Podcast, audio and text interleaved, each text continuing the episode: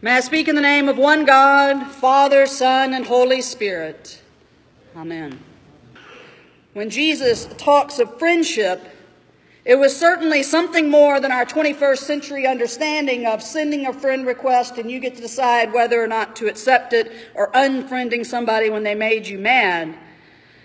Before the World Wide Web changed friendship, we understood friendship as a relationship of mutual self selection. From kids on the playgrounds or teenagers or adults, we sought out people or groups of people that had things in common with us. And over time, we built up relationships of love and trust. You didn't become a friend the first time you met somebody. But the friendship that Jesus is talking about is even different than that old fashioned 20th century notion of friendship that was built up over in person relationships. Jesus tells us, You did not choose me, but I chose you. Amen. And I appointed you to go and bear fruit, fruit that will last. To be a friend of Jesus is not about having something in common. It's not that you like the same movies or you read the same books. It's also not about developing feelings of love or affinity or loyalty. Jesus has chosen and appointed and commanded. At first, it was a group of fishermen and tax collectors and women, the weak and the vulnerable in first century Palestine. And today, it's us folks here, from all different backgrounds, from different ways of life. We all ended up here, of course, because we woke up this morning and said, I'm going to go to church. But we made that decision to come to church because ultimately Jesus chose us first. Amen. So if Jesus, or being a friend of Jesus, isn't about loyalty or similarity or emotional love, then what is it about? Jesus tells us in this reading from John that it's about following God's commandments. It's about following the commandment given by Christ himself on that last night with his disciples. In Holy Week, we celebrate this new command that Jesus gives on Maundy, Thursday. The commandment first comes in the 13th chapter, which is what we read on Maundy, Thursday, but it's important enough that Jesus is said it again in our reading from today. This is my commandment that you love one another as I have loved you. No one has greater love than this to lay down one's life for one's friends. Jesus commands us to love each other the way he loved us. Jesus loves to the ends of the earth and beyond. Jesus' birth and life and teaching and betrayal and death and resurrection was all for the glory of God and the salvation of the world. Jesus didn't just die for his family or for this small group of friends in the upper room. Jesus didn't just die for the people of Israel. He didn't just die for the righteous and the godly, the folks that had figured out how to follow the law. Jesus died to save both the weak and the strong. He died to save the just and the unjust. He died to save the innocent and the criminal. He died not just for the generation that knew him in the flesh or the generation of the apostles, but for the generations that were to come that would believe even though they did not see. John makes it pretty plain earlier when he says that Jesus died because he loved the whole world, saint and sinner alike. The love that J- Jesus commands us to have is not a feeling or an idea, but is an action. Jesus came so that we might have life and have it abundantly, the Gospel of John tells us. And that this abundant life that Jesus is talking about isn't if you have the newest car or the fanciest clothes. The abundant life that Jesus is talking about is the life that the prophets had talked about for generations before him. A life that is of God's justice and mercy and grace. It's a life that stands in stark contrast to one of greed and power and violence that the world offers. To live a life as a friend of Jesus, one chosen and appointed to bear fruit, means to live a life of self sacrifice for those whom Jesus loved. It's to live a life following God's commandments, to do justice, to love kindness, and to walk humbly with our God. And whenever we stop to ask the question, who did Jesus love? The answer is, is that Jesus loved the whole world. Yesterday, there was an event in downtown Birmingham that commemorated something that happened in Birmingham 55 years ago. Some friends of Jesus that happened to be young people, students, children in Birmingham schools put their love into action and participated in what we called the Children's Crusade. It was 1963. If you had lit a match, the city would have gone up. And these kids did something that their parents could not do because they had nothing to lose except for themselves. They walked out of their classrooms and into the streets of Birmingham and engaged in nonviolent protests of the city's segregation laws and the injustice that Birmingham was known for. And they were met with arrest, hundreds of them arrested on the first day. And the ones that got out of jail came back the next day and the next. And they were met not just with arrests that time, but fire hoses and dogs turned on them by the police. But they kept coming.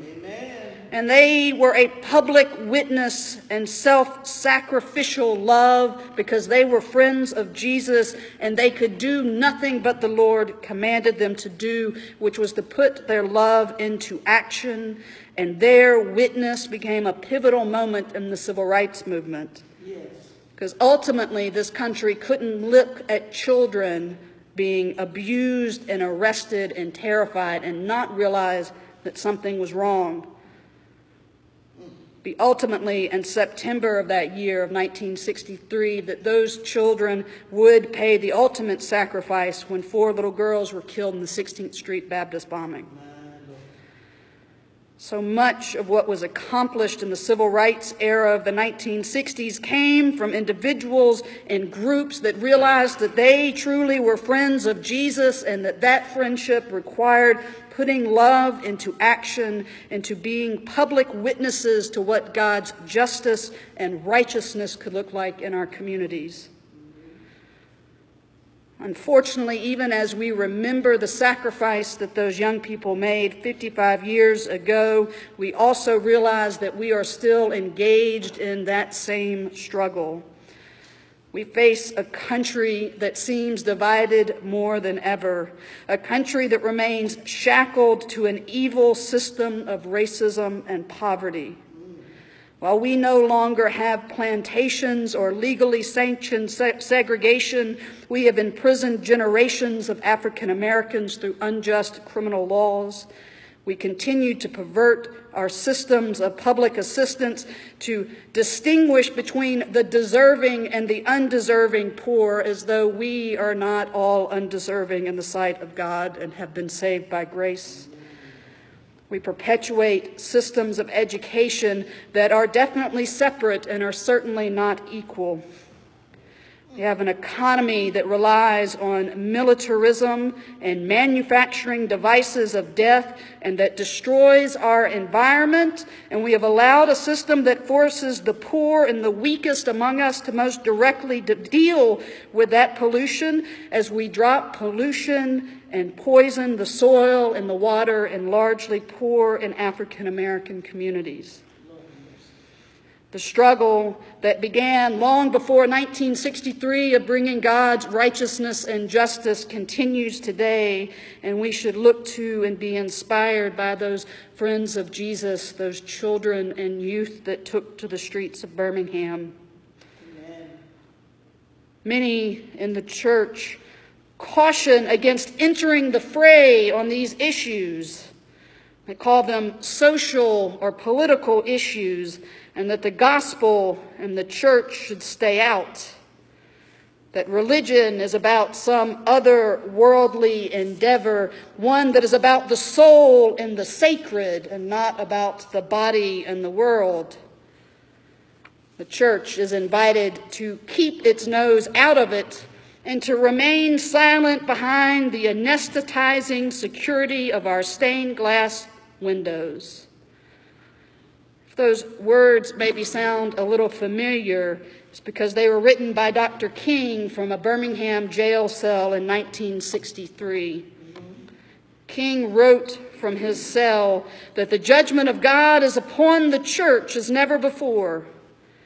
The church of today does not recapture the sacrificial spirit of the early church. It will lose its authentic ring, forfeit the loyalty of millions, and be dismissed as an irrelevant social club with no meaning for the 20th century.